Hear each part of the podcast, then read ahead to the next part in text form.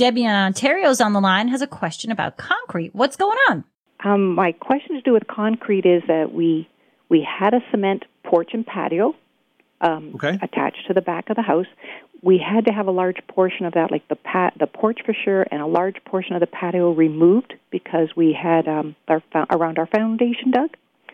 New cement was poured, the porch first, and then the patio was replaced.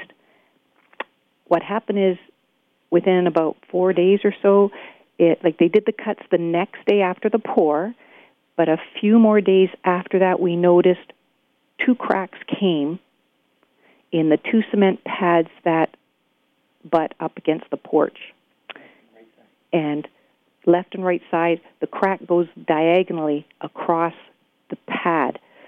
I just were kind of wondering. Um, the the contractor saw what happened and he's sick about it, and we were just wondering if there's anything that can be done without having to remove those two large pads of cement that attach to the house and go through all that jackhammering and all that again. So these pads, is this like a stoop that you say they lead up to the porch? Are these like parts of sort of the sidewalk? The patio and then the porch is the only thing that's higher than the patio. So the patio is level Okay. with the cement driveway, and then the porch mm-hmm. is up from that. So it's on the patio itself. And that's where the crack is through the patio? Yeah, the patio. So the two cement slabs that are on either side of the porch, and the cuts that were made in the cement come up to the corner, the outside corner of the porch on either side. But then you know how they Okay, can't cut But right these after. are uh, okay. So, so you're talking about a patio, and you're talking about two cement slabs that are opposite ends of the porch. So, I'm having a real hard time, as I'm sure others listening are too, trying to figure out what this is all about.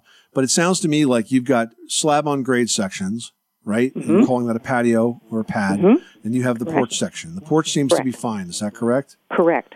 And okay, so I would think that um, the the soil underneath uh, the patio areas um, would need to be especially well compacted before those slabs were poured, because considering the amount of demolition that had to have happened, I suspect that that soil outside the porch area would not have been compacted, and that would have been really key to make sure that those slabs don't crack.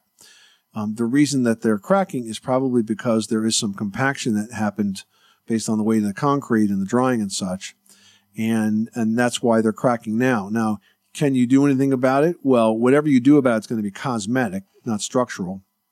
If also if that concrete was not reinforced, that's another reason that it would crack. There's ways to put concrete in that's just plain concrete, and then there's other ways that you could do it where it's reinforced. So if it wasn't reinforced correctly, that could be another issue.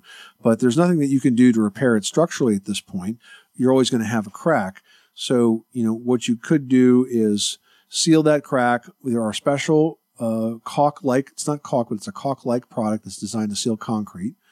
Um, but you're always going to be looking at that crack unless you resurface the whole uh, patio section. And again, there are products that are designed specifically for that that will stick to the old uh, concrete slab, which is actually pretty new in your case, and perhaps cover the, the crack. But that crack's always going to be sort of the place where the patio decides to expand and contract through the seasons.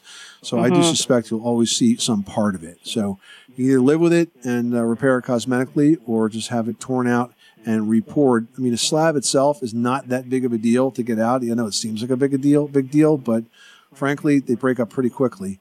Uh, Oh. And then again, key is making sure that that base is properly compacted and properly tamped, and that the slab is properly reinforced. And if that's done right, uh, with the right concrete mix, this should not have happened.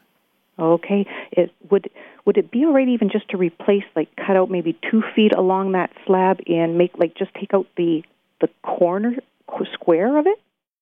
You're gonna have you're gonna have that be separate slabs now. It depends on whether or not you want to see that. It's always going to be a cut. So no, probably not, unless you want to make it an expansion joint and have it be completely separate, you know, pieces of concrete. Okay. Very good. All right. Good luck with that project. Sorry that happened to you, and thanks so much for calling us at 888 Money Pit. Thank you. You've worked hard for what you have your money, your assets, your 401k, and home. Isn't it all worth protecting? Nearly one in four consumers have been a victim of identity theft. Lifelock Ultimate Plus helps protect your finances with up to $3 million in reimbursement.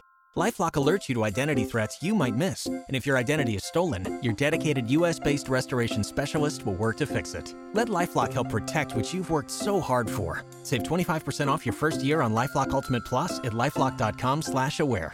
Terms apply.